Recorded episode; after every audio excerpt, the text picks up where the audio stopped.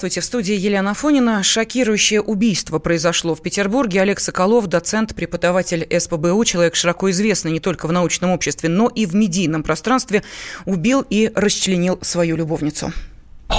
Справка. 9 ноября доцента Санкт-Петербургского государственного университета Олега Соколова извлекли из мойки с рюкзаком, в котором были обнаружены отрубленные женские руки. Полицейские исследователи попытались выяснить у историка, что случилось, но тот был сильно пьян. Позже ученый дал признательные показания. Это он совершил зверское убийство. После этого следователи отправились в его квартиру на мойке, где нашли расчлененный труп молодой девушки. Жертвой доцента стала его 23-летняя студентка Анастасия Ещенко, с которой он работал над научным докладом о личности Наполеона. По словам студентов, Ещенко и Соколова давно связывали романтические отношения. Анастасия с отличием окончила исторический факультет СПБГУ, была аспирантом и последние три года преподавала на дому. Позже стало известно, что девушка была убита еще 7 ноября, якобы из-за ревности любовницы к старшим дочерям. По словам Соколова, они повздорили, после чего тот достал малокалиберный обрез и убил Анастасию. Все это время тело девушки пролежало лежала в квартире. На заседании об избрании меры пресечения Соколов плакал и заявил, что раскаивается в содеянном. Суд арестовал историка на два месяца. Но можно ли было предотвратить жестокое убийство аспирантки в Петербурге? Об этом в течение ближайшего часа мы и поговорим с журналистами «Комсомольской правды», экспертами, и в том числе судебно-психиатрическим экспертом, врачом-психиатром Артемом Гилевым. Артем Андреевич, здравствуйте. Здравствуйте. Здравствуйте. Но а, для начала мне хотелось бы все-таки сейчас услышать корреспондента «Комсомольской правды» в Санкт-Петербурге. Роман Лялин с нами на связи. Роман, я приветствую вас. Здравствуйте.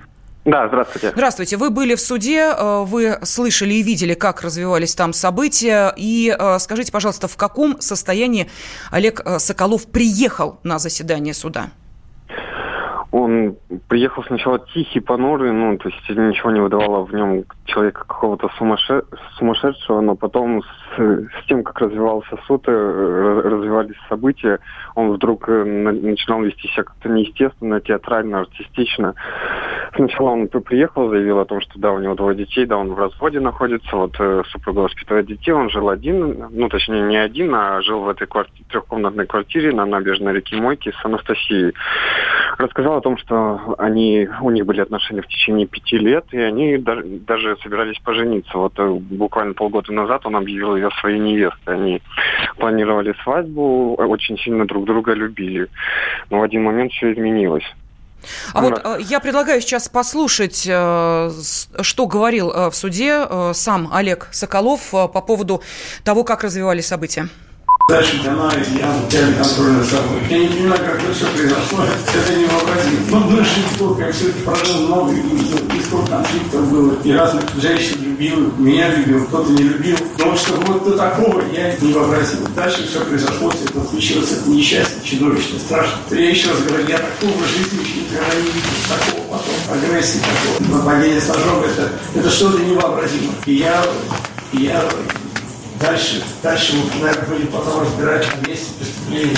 Я еще говорю, в моей жизни никогда еще подобного не встречал. Такого не было. Я не понимаю, как вообще такое могло быть. Девушка, которая оказалась просто идеалом создания, и она постепенно превратилась просто как бы существо из страшной страсти. Это невообразимо. Вот, вот причина. Но я сразу прошу прощения за не очень качественный звук. Это э, то, что произносил э, сегодня в Октябрьском районном суде Санкт-Петербурга Олег Соколов. Но для тех, кто не понял, он... Э, вот еще, кстати, одна версия появилась. Оказывается, Анастасия нападала на него с ножом? Роман? Да, он, он сказал о том, что она ненавидела его детей, бесилась, почему, почему-то они ее бесили очень сильно. И вот в один момент, как он сказал, она, э, э, эта девушка, которая была идеалом, стала э, существом из страшной сказки. Он назвал ее ведьмой и сказал о том, что она произвела, ну, о том, что она нападала на него с ножом. Видимо, сейчас защита будет раскручивать версию самообороны. Угу. Ну, а то, что касается а, слез, они даже были вот слышны сейчас в последних а, словах, которые произносил а, Соколов. Отметили, что он разрыдался. Ром, вы были в суде, вы все это видели. Скажите, пожалуйста, вот ощущение искренности этот человек производил или нет? Нет, это все было настолько артистично, театрально. Вот он сначала расплакался, потом начал биться, биться в истерике, бился головой даже. Вот когда я ему начал задавать вопросы, хочет ли он извиниться перед родителями этой девушки, он э, развалился сначала на скамейке, а потом забился в угол, а адвокат начал кричать, вы не видите, что ли он плачет. Ну, а да, какую линию э, выбрал адвокат э, Соколова? Адвокат очень хитрый, он не выбирает какую-то линию, он говорит, что само, самооборона – это одна из версий. Также они проверяют самооговор и, видимо, состояние эффекта. То есть они цепляются за любые ниточки, чтобы как-то скостить срок. Самооговор? Что имеется в виду? Самооговор, то есть, ну, он изначально говорил, то, что мы будем проверять самооговор. Может, он э, оговорил себя, а преступление, видимо, совершил кто-то другой. Хотя вот он уже написал явку, явку с повинной. Угу. А, ну, а то, что касается явки с повинной, мы еще об этом обязательно поговорим, насколько это все-таки а, смягчит э, дальнейший ход событий и участь Олега Соколова. Но, тем не менее, достаточно долго шло, по-моему, заседание. С чем это было связано? Да, заседание длилось 4 часа, потому что ему там становилось плохо, адвокат просил перерывы еще долго его не могли доставить в суд. Там была давка, собралось около 50 журналистов, настоящая мясорубка. Вот, там сносили и судебных приставов, и сотрудников полиции. И была настоящая паника, какое-то сумасшествие. А, да, но, насколько я понимаю, защита а, все-таки хотела, чтобы его под а, домашний арест отправили? Да, сначала защитник заявил о том, что хочет, чтобы он пошел под домашний арест, причем в ту же самую квартиру на набережной реки Мойки, где совершено было преступление. Хотя квартира сейчас опечатана, естественно, там продолжают следственные действия. Но потом он связался с бывшей женой, ну, Соколова, от которого от которой двое детей у него, и бывшая жена сказала, что готова принять его у себя в квартире поселить. Uh-huh. Вот. Они предлагали отправить его вот к бывшей жене жить, но суд все-таки решил, что ему лучше быть под арестом. А, скажите, Роман, а вот э, как-то его семейная жизнь немножечко покрыта таким флером тайны, э, информации об этом мало. Первая жена, вторая жена, ну вот та самая вторая жена, у, э, у которой двое детей от Соколовой, которая, насколько я понимаю, сегодня была в суде. Сколько ей лет-то? Я на суде сегодня не была, но... Не была, да? А, да, ей 40 лет сейчас. Угу. Вот, ему 60, 62 или 63 года. Ну, у них же маленькие дети. Да, у них маленькие дети, там 8, одна вот недавно пришла в школу, и вторая скоро тоже придет.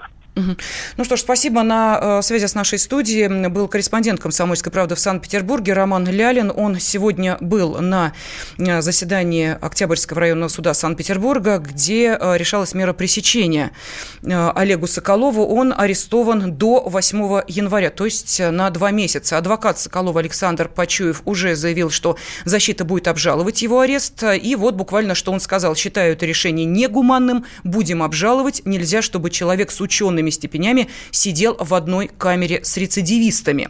Ну, а поскольку прозвучала вот эта фраза «явка с повинной», мы обратились к адвокату Елене Пономаревой для того, чтобы она нам объяснила, а что этот шаг э, дает человеку, который совершил преступление. Явка с повинной, согласно 61 статье УК, является смягчающим обстоятельством при назначении наказания судом по результатам судебного рассмотрения уголовного дела. При этом, является ли это смягчающим обстоятельством, решает суд, потому что, допустим, сторона потерпевших может возражать относительно данного доказательства. Оно может не являться как таковым явкой с повинной, поскольку лицо, как вы правильно сказали, обратилось позже или написало, как бы, а не сам он явился и не сам он сообщил о том преступлении, которое он совершил. То есть лицо, которое впоследствии будет привлекаться, сделало это умышленно, либо по рекомендации своего защитника с целью смягчения в дальнейшем наказания. Поэтому Поэтому, безусловно, все обстоятельства и вот этой явки с повинной в судебном заседании будут разбираться будет решаться вопрос, а является ли это смягчающим обстоятельством при назначении наказания. Ну, а поскольку с нами в студии судебно-психиатрический эксперт Артем Гилев, Артем Андреевич, вот э, давайте мы от юридических тонкостей немножко в сторону отойдем, потому что, я думаю, защита будет пользоваться любой возможностью для того, чтобы э, участь Соколова была как можно мягче. У меня же к вам вопрос. Вот мы сейчас э, все, вот мы с вами слышали рассказ нашего корреспондента, он все это видел собственными глазами, что происходило в зале суда. И я прям даже себе записала артистичность, то, как, собственно, себя вел Соколов. Это действительно натура такая? Или просто человек в экстремальных обстоятельствах может вести себя по-разному? Нет, ну человек в экстремальных ситуациях может, конечно, вести себя по-разному, но о нем же известно, что он участвовал в реконструкциях каких-либо там сражений. Он всегда был таким человеком, то есть он всегда отличался особенностями личностными, что отмечали и его знакомые. То есть вот он изначально был человеком, у которого личность несколько отличается от средней. То есть у него были какие-то акцентуации характера или, возможно, даже... А, простите, что такое акцентуации характера? Ну, то есть какая-либо черта характера, она выражена очень сильно сильно. То есть формируется у человека личность, и может она формироваться какие-то черты более выраженно. Иногда... Ну вот в данном случае какие черты более выраженные, по вашему мнению, если мы берем именно этот психотип, эту личность? Ну, здесь и стероидные черты могут быть более так. выражены а, личности. И, э, ну, понятно, то, что э, человек участвует в реконструкциях, это не диагноз да, конечно. Да, но это показатель чего? 63 года человек, он продолжает э, в этом направлении двигаться. Ну, здесь это может быть просто увлечение. У угу. него увлечение, у него вот такая вот э, натура, личность, ему нравится вот э, быть в центре э, внимания, вот этим всем заниматься. То есть, ну, это занимаются этим обычные люди. Хорошо, мы продолжим тогда говорить о психотипе личности Олега Соколова и послушаем тех, кто его знал достаточно близко. Темы Обвиняемая в жестоком убийстве выпускницы Санкт-Петербургского государственного университета Анастасия Ещенко, преподаватель, ну, теперь уже бывший преподаватель вуза Олег Соколов, поскольку э, университет уволил его сегодня, он арестован до 8 января. Такое решение принял Октябрьский районный суд Санкт-Петербурга. Адвокат э, преподавателя Александр Пачуев просил суд о домашнем аресте своего подзащитного, аргументируя это плохим здоровьем Соколова, но, э, тем не менее, э, как мы понимаем, Олег Соколов два месяца будет э, находиться в СИЗО. С нами э, сейчас в студии э, судебно-психиатрический эксперт, врач-психиатр Артем Гилев. Вместе с Артемом Андреевичем мы пытаемся понять, что это за личность и почему, собственно, произошла эта трагедия, можно ли было и на каком этапе ее предотвратить. Но для того, чтобы все-таки понять, как человек себя вел в публичном пространстве и можно ли было уловить вот эти при, первые признаки нездоровья или, может быть, даже уже не первые признаки, мы, конечно же, и э, наши журналисты в Санкт-Петербурге Санкт-Петербурге, пообщались с теми, кто э, сидел э, на его лекциях, кто участвовал в них, э, кто знает его как профессионального лектора. И вот э, давайте послушаем э, бывшего ученика Олега Соколова, его зовут Василий э, Кунин, что он рассказывает о своем бывшем преподавателе. Олег Валерьевич ну, производит впечатление очень увлекающегося человека. Он фанат своей темы. Он очень экспрессивный человек. На лекциях это всегда такая яркая жестикуляция, повышение голоса. При этом нужно отметить, что преподает он довольно интересно. Постоянно какая-то живая дискуссия, никто не засыпает. И при этом как бы понятно, что ну, он очень нетерпим к чужому мнению. Это, в общем-то, сразу вот после там, первого знакомства становится понятно, что болезненно реагировал на критику, на несогласие с собой, ну, вплоть до там действительно повышения голос, какой-то ругани.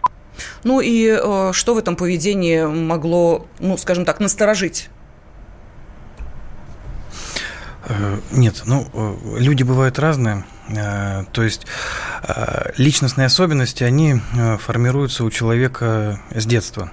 И могут они формироваться по-разному. Иногда они формируются с некоторыми отклонениями. То есть это зависит от воспитания, общества, которое было в детстве, ну и частично от генетики. То есть к 18 примерно, ну, 18 лет уже где-то личность сформирована. И если вот э, какие-то э, внешние и внутренние факторы привели к тому, что личность сформировалась так, что она отличается от средней э, нормы. То есть есть какая-то у нас норма, где-то 80-90% личности примерно ведут себя так. И есть э, часть личности, которые ведут себя немножко по-другому.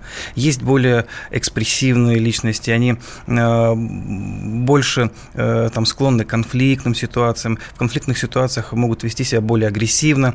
И э, эти личности, они иногда проще могут совершать какие-либо действия, выходящие за рамки, например, этических норм или норм закона. А здесь Э, вот раньше, то есть есть вот акцентуация, есть уже расстройство личности. При личностных расстройствах у некоторых, у этих людей может быть настолько выражено, что уже это является, э, ну, то есть в МКБ-10 есть даже такое ну, расстройство личности, раньше называлось психопатия, сейчас расстройство личности. И у них э, идет снижение контроля. То есть он в некоторых ситуациях, у него контроль может быть снижен, но не утрачен. Поэтому всегда, когда вот раньше психопатия, сейчас расстройство личности, они признаются на комиссиях, э, то есть смог отвечать за свои действия, руководить ими, и судом, соответственно, они признаются вменяемыми. Потому что он понимает, что он делает неправильно. Он понимает, к чему это приведет. Но вот в этот момент он, он себе это позволил. То есть вот э, все вот эти убийства, совершенные людьми с расстройствами личности, они вот в этот момент себе позволили. Но он мог все равно сделать так, чтобы он себе это не позволил. Угу. То есть он смог бы себя проконтролировать. Но э, проконтролировать, если бы э, не было, может быть, э, каких-то предыдущих событий. Вот э, сейчас, э, когда э, Санкт-Петербургский университет уволил профессора Соколова, э, и э, в пресс-службе университета сообщили о том, что информация, э, что он ранее избивал студентов э, на лекциях, не подтверждается. Но, кстати, вот э, журналисты «Комсомольской правды» также отправили запрос в полицию, э, которая должна проверить информацию о том, действительно ли было ранее подано заявление в Москве о том, что он, ну, практически истязал одну из своих тоже юных достаточно любовниц. Вот по просьбе «Комсомольской правды» это заявление сейчас или найдется, или не найдется, и будет выясняться судьба вообще, подавала девушка в суд или не подавала. Но, тем не менее, мы понимаем, что человек ярко ведет себя на лекциях. Это же здорово. Для студентов это здорово. Человек неравнодушен к студенткам. Ну, тоже, наверное, можно объяснить, кстати, о неравнодушии к э, прекрасному полу также рассказал бывший ученик э, Соколова Василий Кунин. Это не тайна, это знают все на эстаде, что Олег Валерьевич периодически менял себе дам сердца из числа студенток и бывших студенток. И, в общем-то, Анастасия, она не первая, она не последняя. Я не могу сказать, то есть, как бы, был ли это какой-то шантаж там за экзамены. Нет, насколько я знаю, они действительно, скажем так, ну, не знаю, любили, не любили его, да, но они были от него в восторге совершенно, он был кумиром, и все это происходило совершенно на добровольной основе. Я ее знал просто потому, что она была моей сокурсницей, мы регулярно, понятно, там виделись в университете, ну, там дальше здравствуйте, там, привет, пока. Дело не заходило, она, в принципе, была не очень... То есть я так активно сразу включился там, в студенческую жизнь. Она, я так, насколько я понимаю, она от всего этого держалась в стороне. Вот такая совершенно тихая, спокойная девушка, которая занималась учебой, занималась там какими-то своими интересами и ни в чем активно не участвовала. Ну, я, насколько знаю, идеально училась. Ну, вот опять же, да, мы с вами пытаемся понять, вот что не так. Ну, вот э, смотрите, к сожалению, ну, это практика. В нашей стране это действительно так. Если он э, педагог, причем, ну, весьма маститый, мы понимаем, что речь идет там о, о том, что он известен практически во всем мире. Это человек, который пишет э, научные труды. Это человек, который награжден э, французским орденом, э, почетным легионом. То есть мы понимаем, что это человек со статусом. Ну что удивительного, если на него, простите, липнут студентки? По-моему, пока все нормально. Или нет? Или уже что-то не то? Нет, ну в этом ничего необычного нет. У нас э, многие мужчины и женщины э, часто меняют партнеров. Это не запрещено законом и к особым патологиям личности не относится, если это уже не начинает мешать работе э, и адаптации человека в обществе. То есть, ну, это уже личные этические моменты человека и никак психиатрия или законом не рассматривается. Ну, то есть, давайте вот еще раз, да, подведем такой небольшой итог. То, что он увлекался Наполеоном и участвовал в реконструкциях, это не патология, это нормально. Это не патология, нормально. тысячи людей у нас. Да, да то, что он эмоционально вел лекции э, и позволял себе защищать э, свою э, как профессиональную честь, отстаивать ее, это тоже нормально. Нормально. Тоже, да, нормально. люди так делают. То, что он увлекался студентками и любил девушек, ну, возраст там 20 э, с небольшим лет, это тоже, в общем, для мужчины 50-60 лет угу. по нашим временам нормально все нормально. Тогда давайте послушаем. Может быть, со стороны семьи там было что-то не то. Вот что рассказала подруга жены. Давайте послушаем ее. Я знакома с э, его женой, и прекрасно к детям относился, он прям боготворил всегда все, чтобы они обязательно хорошее образование получили. С детства они у него учат французский, по-французски прекрасно говорят. Нельзя сказать, что вот э, ну, какие-то негативные такие моменты.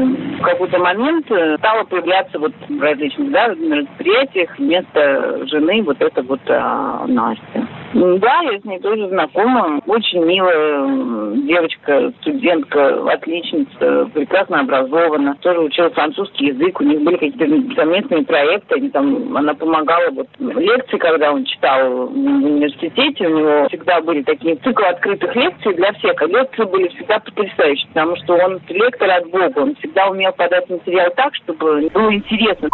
То есть и со стороны семьи, вот как рассказывает его подруга, э, подруга э, его жены, тоже все более-менее э, нормально. Две дочери у него от второго брака, маленькие девочки, одна вообще в садик ходит, другая в школу. И, как говорят некоторые, именно из-за отношения Анастасии к его дочерям и разгорелся вот тот конфликт, который привел к дальнейшему чудовищному развитию событий. Но это, знаете, как вот у меня ощущение Джекил и Хайд. Вот один человек с двумя личностями. Есть и другой Олег Соколов, о котором рассказал э, режиссер-историк Евгений Панасенков.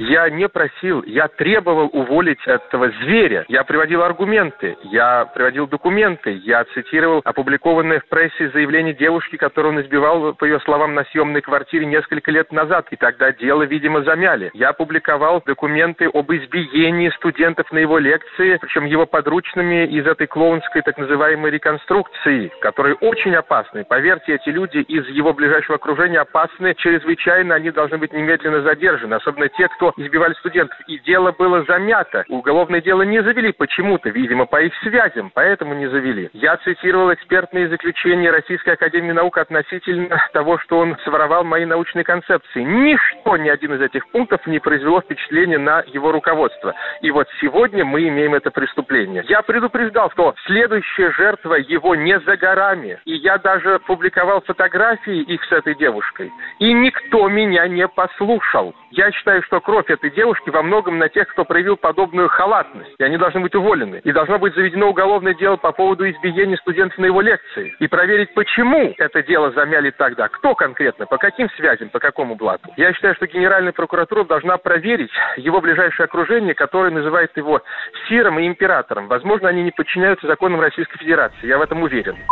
Ну вот мы слышали э, его оппонента, режиссера, историка Евгения Панасенкова. У них там давний э, конфликт э, и по плагиату в том числе. Э, поэтому э, вопрос нашему эксперту. Артем Андреевич, как вы считаете, Олег Соколов был садистом? Нет, ну, однозначно такой вывод сделать никак нельзя, потому что данных явно недостаточно. Ну а какие э, должны быть э, доказательства, если человек совершает то, что совершил? Это не отношение э, садиста и жертвы, разве нет? Нет. Истязателей ну, тут, и жертвы. Ну, тут надо э, как бы тогда разделять, что понимать под садизмом. Уже с точки зрения... Давление, давление физическое, моральное, психологическое, давление своей личностью, э, давление своим статусом, давление своим положением, вообще э, давление на девушек, которые были с ним рядом, нет? Разве этого не было? Ну, у него, видимо, да, личность такая была, что он ценил свое звание, он хотел подчинения. Тоже, в принципе, это не укладывается в какую-либо... Хорошо, мы продолжим через 4 минуты.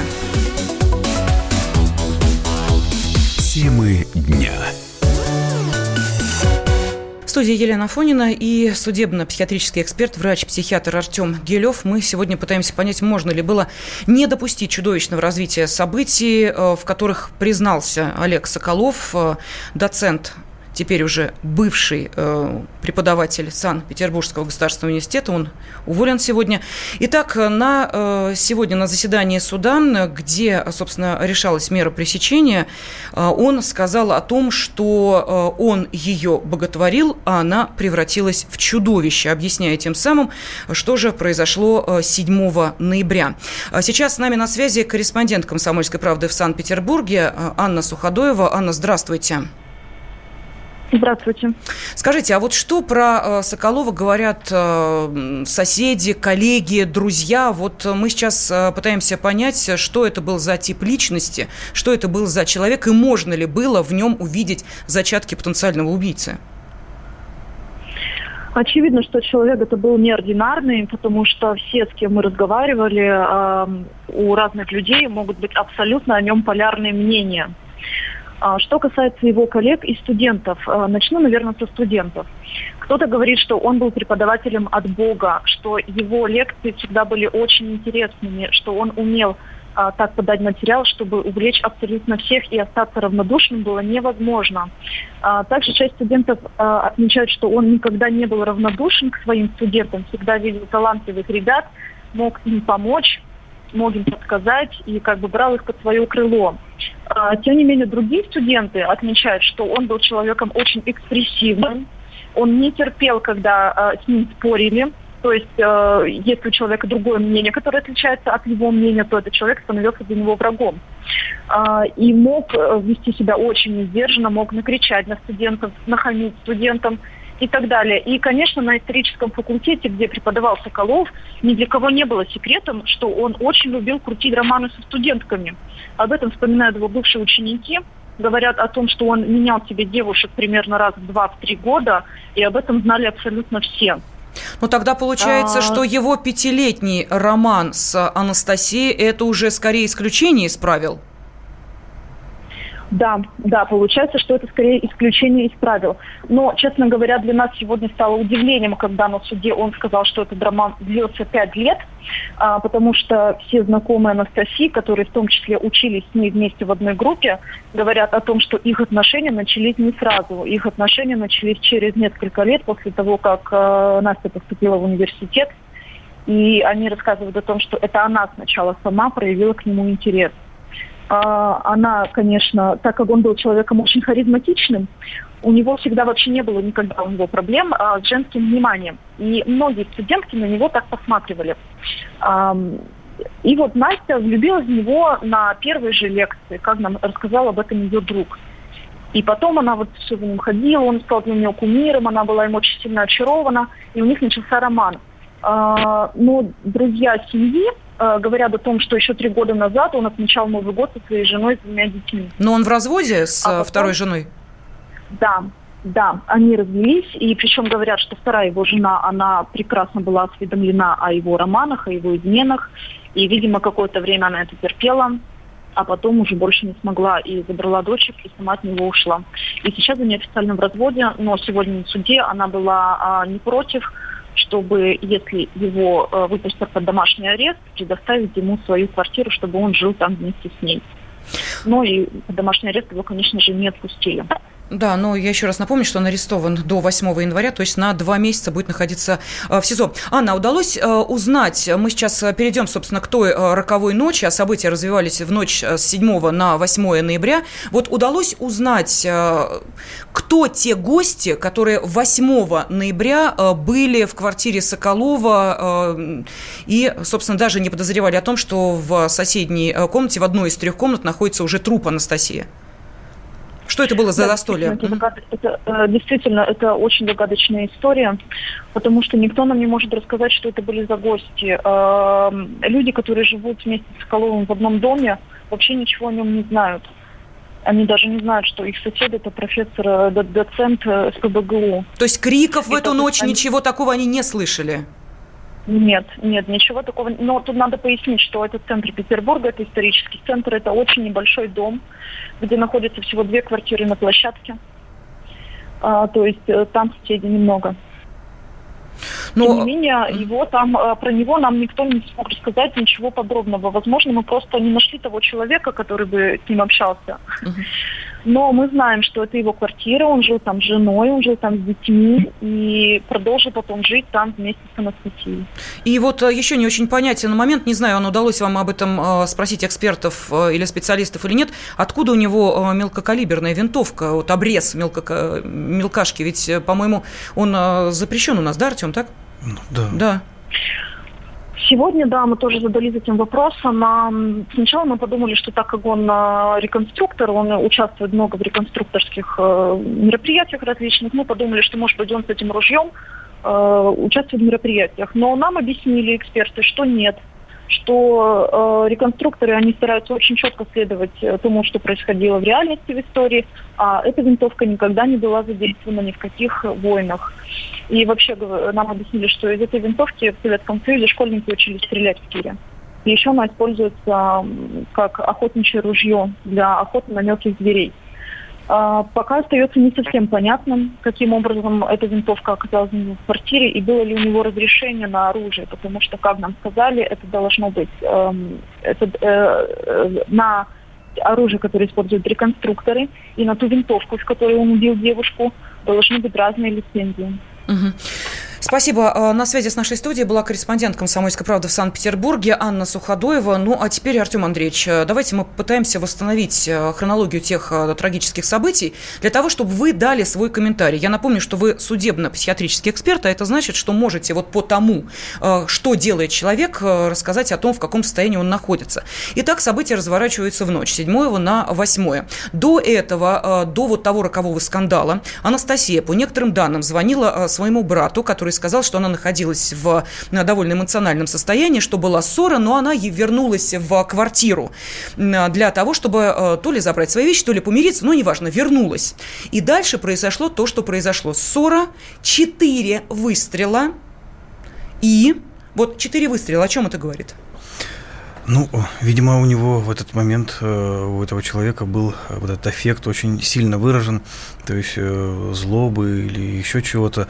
А, сказать, мог ли он в это время отдавать себе отчет или руководить своими действиями, ну, тут сложно, потому что здесь, конечно, надо смотреть э, более подробно, знакомиться с материалами дела и с э, человеком. Вот. Ну, четыре, да. Исключить и то, и другое нельзя. Угу.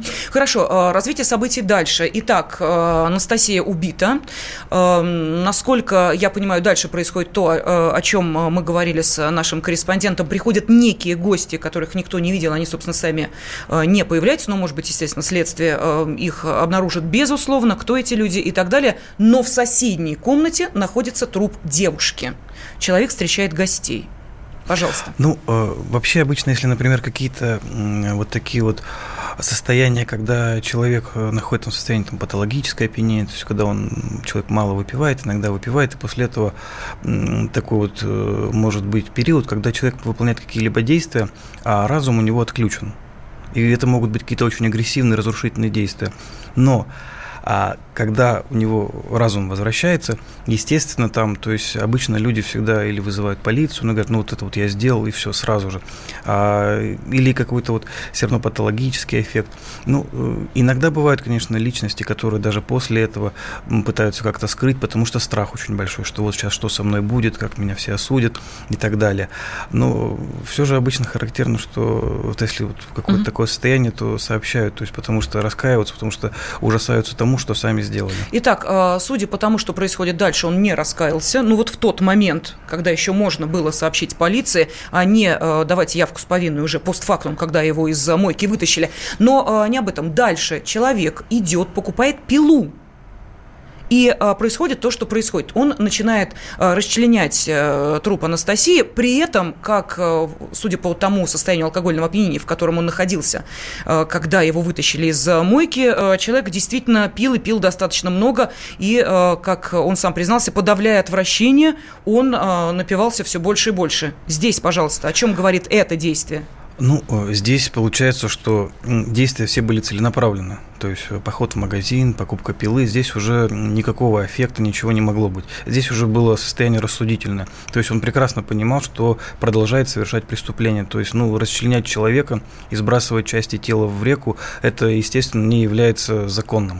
Но ну, а насколько, можно сказать, он делал это хладнокровно, если он находился в сильнейшем алкогольном опьянении?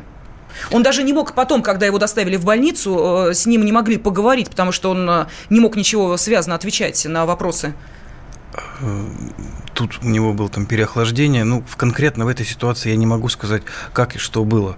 Вообще, ну, действия все были целенаправлены. То есть он выпивал уже после, он же не мог э, постоянно находиться в таком состоянии алкогольного опьянения. Но даже если мог, алкогольное опьянение это совершенно не лишает человека возможности. Скажите, это поведение э, ребенка или взрослого человека, вот то, что он делал?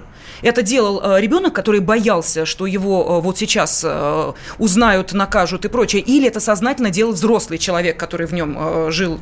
Нет, живет. это в каком-то человеке в этом, когда он поступает таким образом, действует разумный человек, разумный. Который, который, естественно, хочет избежать ответственности. Вот. А, это очень важно, потому что а, состояние аффекта и то, что происходило дальше, а, будут трактовать как, ну, скажем так, то, что человек не мог контролировать, насколько это правда, через две минуты обсудим. Темы дня. Студии Елена Фонина и судебно-психиатрический эксперт, врач-психиатр Артем Гелев вместе с Артемом Андреевичем, журналистами «Комсомольской правды», экспертами. Мы пытаемся понять, можно ли было не допустить жестокого убийства выпускницы Санкт-Петербургского государственного университета Анастасии Ещенко. И а, вы знаете, вот а, когда мы сейчас с вами восстанавливали хронологию этих событий и выдавали свою экспертную оценку, а, мы с коллегами, когда обсуждали эту трагедию, ну, простите, но мы пришли к следующему мнению. Если бы это было просто убийство, да, слово «просто» в данном случае, конечно, я употребляю э, сознательно, э, то, скорее всего, э, это не вызвало бы такого шока. Но то, что человек убил и начал расчленять, вот это сейчас, э, ну, просто потрясает до глубины души. Это не маргинал, это не человек, э, которому, э, ну, совершенно нечего терять. Это состоявшийся человек, человек, за которым следуют там тысячи его студентов, считают его, ну, практически гуру. Это человек, который, уж извините меня, один из первых, кто начал вообще эту идею исторической реконструкции внедрять в нашей стране еще в 70-е годы прошлого века. То есть, представляете, с каким багажом этот человек, и вдруг такое преступление. Вот это страшно, и это потрясает. Но э, что говорят о, э, собственно, э, самом Олеге те, кто его лично не знал, но знал только со слов, ну вот в данном случае убита Анастасия Ещенко. Олег Ещенко, отец убитой девушки, рассказал о том, как он представлял Олега Соколова заочно, лично знаком с ним не был. Настя о нем ничего плохого никогда не говорила. Поэтому то, что случилось, нас, честно говоря, повергло в шок. Ну а было ли то, что случилось э, состоянием аффекта, как о том, собственно, сейчас пытается говорить э, защита Олега Соколова? Об этом мы спросили адвоката доктора юридических наук Александра Трещева. Адвокаты могут придумывать разные версии. Состояние аффекта, конечно же, как говорил кто-то из великих, невольная вина не виновата. Когда человек не отдает отчет в том, что творит, это и есть состояние аффекта, поэтому он освобождается от уголовного наказания. Если же он был болен, то есть был невменяемым, то ему требуется лечение. Конечно, это хуже для человека, которого могут поместить на какое-то время и залечить его там. Поэтому, насколько я слышал, версия аффекта. Я не верю в эту версию, потому что по характеру и степени его действий они были продуманными, логичными. Он знал, что делает после убийства. Он хотел сокрыть улики. Он, желая избавиться от улик, сам оказался в этой ледяной воде и стал истошно кричать. То есть, конечно же, он не сумасшедший. Конечно, он отдавал себе отчет в, чем, что, в том, что делает. Ну и плюс к этому давайте вспомним, что одно из его заявлений было то, что он собирался надеть костюм Наполеона и покончить с собой на глазах у туристов. Ну, в общем, тоже еще то заявление, которое, э, мягко говоря, э, говоря, ну, наверное, не слишком адекватно для нормального человека. Но, Артем Андреевич, э, вот сейчас будут проводить судебно-психиатрическую экспертизу. Уж простите меня, а что выгоднее – Соколову, чтобы его признали невменяемым, или чтобы э, все-таки э, признали то, что он вполне адекватный и э, производил все это, ну, так скажем, в более таком осознанном состоянии, более-менее осознанном, судя по тому, что все-таки человек достаточно много пил спиртного. Ну, здесь о выгоде вообще речь угу. идти не может, конечно. Просто если человек а, страдал каким-то психическим расстройством, то, ведь, то есть, может быть, например, у нас сейчас нет никаких данных. Мы не можем сделать полный вывод о состоянии его психического здоровья. Иногда бывает так, что а, человек, например, давно болеет каким-то психическим расстройством, но окружающие этого даже не видели. Например, у человека развивается какое-то тяжелое психическое разви... Э, расстройство, например, там шизофрения, он слышит голоса, они там что-то ему приказывают сделать, и он под воздействием вот этого психотического состояния совершает какое-либо э, деяние. И, соответственно, тогда вины нет. Э, тогда человеку назначается лечение – он получает лечение, выздоравливает и, соответственно, уже э, не является опасным для общества. Ну, там, естественно, это уже э, он в больнице получает лечение, там длительность устанавливают врачи-специалисты. Ну вот смотрите, у нас а, бытует мнение, что нормальный человек убийство совершить не может. Но я вот сейчас вспоминаю жертв домашнего насилия, которые терпели, терпели, потом брали сковородку и, простите меня, чугунной сковородкой голове, э, по голове мужа, и дальше все. Э, дальше человек умирает, женщина идет, э, сидит достаточно долго за совершенные преступления. Вот в данном случае можно сказать, что его довели? Нет, ну здесь характер как бы совсем угу. Другое убийство. То есть, ну, расчленение. Когда вот это вот совершается, что довели, обычно, ну, я же говорю, всегда это полицию вызвал, вот да, я сделал, ну, вот так получилось, ну, что теперь сделаешь? То есть, это совершенно другое поведение. Здесь, ну, по-другому. Конечно, стопроцентные выводы сделать нельзя, это просто вот в аналогичных случаях может быть вот такое. А, но а, по а, как бы следам да, вот э, этого преступления Санкт-Петербургский государственный университет заявил о том, что в дальнейшем он будет требовать от преподавателей документов о состоянии психического здоровья, а от правоохранительных органов уведомлений о случаях домашнего насилия в семьях педагогов. Вот это поможет не повториться подобным трагедиям или нет? Вот я сейчас к вам скорее уже как к врачу-психиатру обращаюсь. Угу. Ну, э, смотрите, во-первых, если бы можно было э, предвидеть, да, то есть, ну, это какой-то уже там Оруэлл мысли преступления, угу. то совсем бы у нас по-другому выглядела правоохранительная система. К сожалению, ну, нельзя предотвратить. В основном э, все преступления ведь совершают э, люди здоровые. То есть, ну, у нас э, вот места лишения свободы, они же заполнены людьми, которые признаны, если да, где-то проводилось, или просто сомнений не возникает, людьми без нарушения психики. А психиатрических больниц, э, в которых после каких-либо совершенных деяний, которые признаются преступлением, потом человек направляется на лечение, содержатся, ну, там, какие-то доли процента от всех тех преступлений. То есть у нас ежедневно, посмотрите, если взять статистику по России, сколько там совершается несколько убийств, грабежей, насилия какого-то, да, изнасилований. Ведь все они как бы здоровые люди. Это вот у них личность такая, что они себе это позволяют. То есть вот я себе это могу позволить, я могу позволить себе украсть, власть. Я могу позволить себе там насилие, изнасиловать там женщину, мужчину. Он себе это позволил. Вот ты не можешь себе это позволить, а я позволю, потому что я вот такой вот. Тварь ли я дрожащая или право имею? Да, это все вот давно же известно. То есть это никакой не секрет, это и сто лет назад было, и сейчас. Кто-то может себе это позволить, а кто-то не может. Да, но а, тем не менее, вот можно ли сказать, что а, если возвращаться опять к личности Олега Скалова, человек просто заигрался в Наполеона, натянул на себя не просто мундир, но и э, личину этого исторического персонажа? Или нет? В данном случае вот эту связку проводить нельзя, и э, никакого отношения к тому, Наполеоном бы он был, там, не знаю, э, Юрием Долгоруким или, допустим, Иваном Грозным, здесь э, нет никакой связи с тем, что он сделал. Нет, ну, человек увлекался реконструкцией, увлекался этой реконструкцией десятки лет. У нас э, сотни, а в мире, может, тысячи, там, не знаю, миллионы, может, людей, которые увлекаются этим делом, но они же не совершают эти действия. Здесь совсем другое. То есть не в реконструкции дело. Здесь просто человек-историк увлечен. Я совершенно эти не связываю события. Угу. Но когда он перешел черту, по вашему мнению? Вот в какой момент? Вот черту между э, преступлением и э, когда еще можно было остановиться? Или здесь сказать трудно, но вот э, такие преступления обычно действительно они происходят, что человек не хотел. То есть он э, вот совпало что-то, у него эффект, здесь вот э, она вела себя как-то не очень, он выпил, и вот он контроль где-то у человека начинает снижаться, снижаться, и где-то он дает себе вот это. Спасибо. С нами в студии был судебно-психиатрический эксперт Артем Гилев. А эту тему мы продолжим в программе «Простыми словами» после 21 часа по московскому времени. Темы дня.